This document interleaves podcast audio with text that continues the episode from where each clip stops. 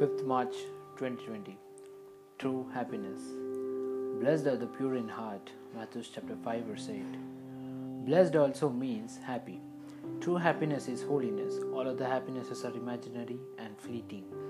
If you go to a sandy beach in a tropical country, you will enjoy lying on the sand. It may appear a pleasure, but after you come away from the beach, have a bath and wear fresh, clean clothes, if you lie on a soft bed and find a pinch of sand there on the bed, it will irritate you so much that you cannot rest till you have got rid of it.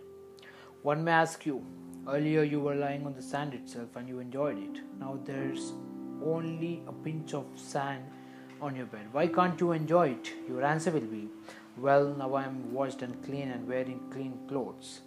Even a few grains of sand really irritates me on this soft bed. In the same way, to a sinner, enjoying the pleasures of the world is like lying on a sandy beach.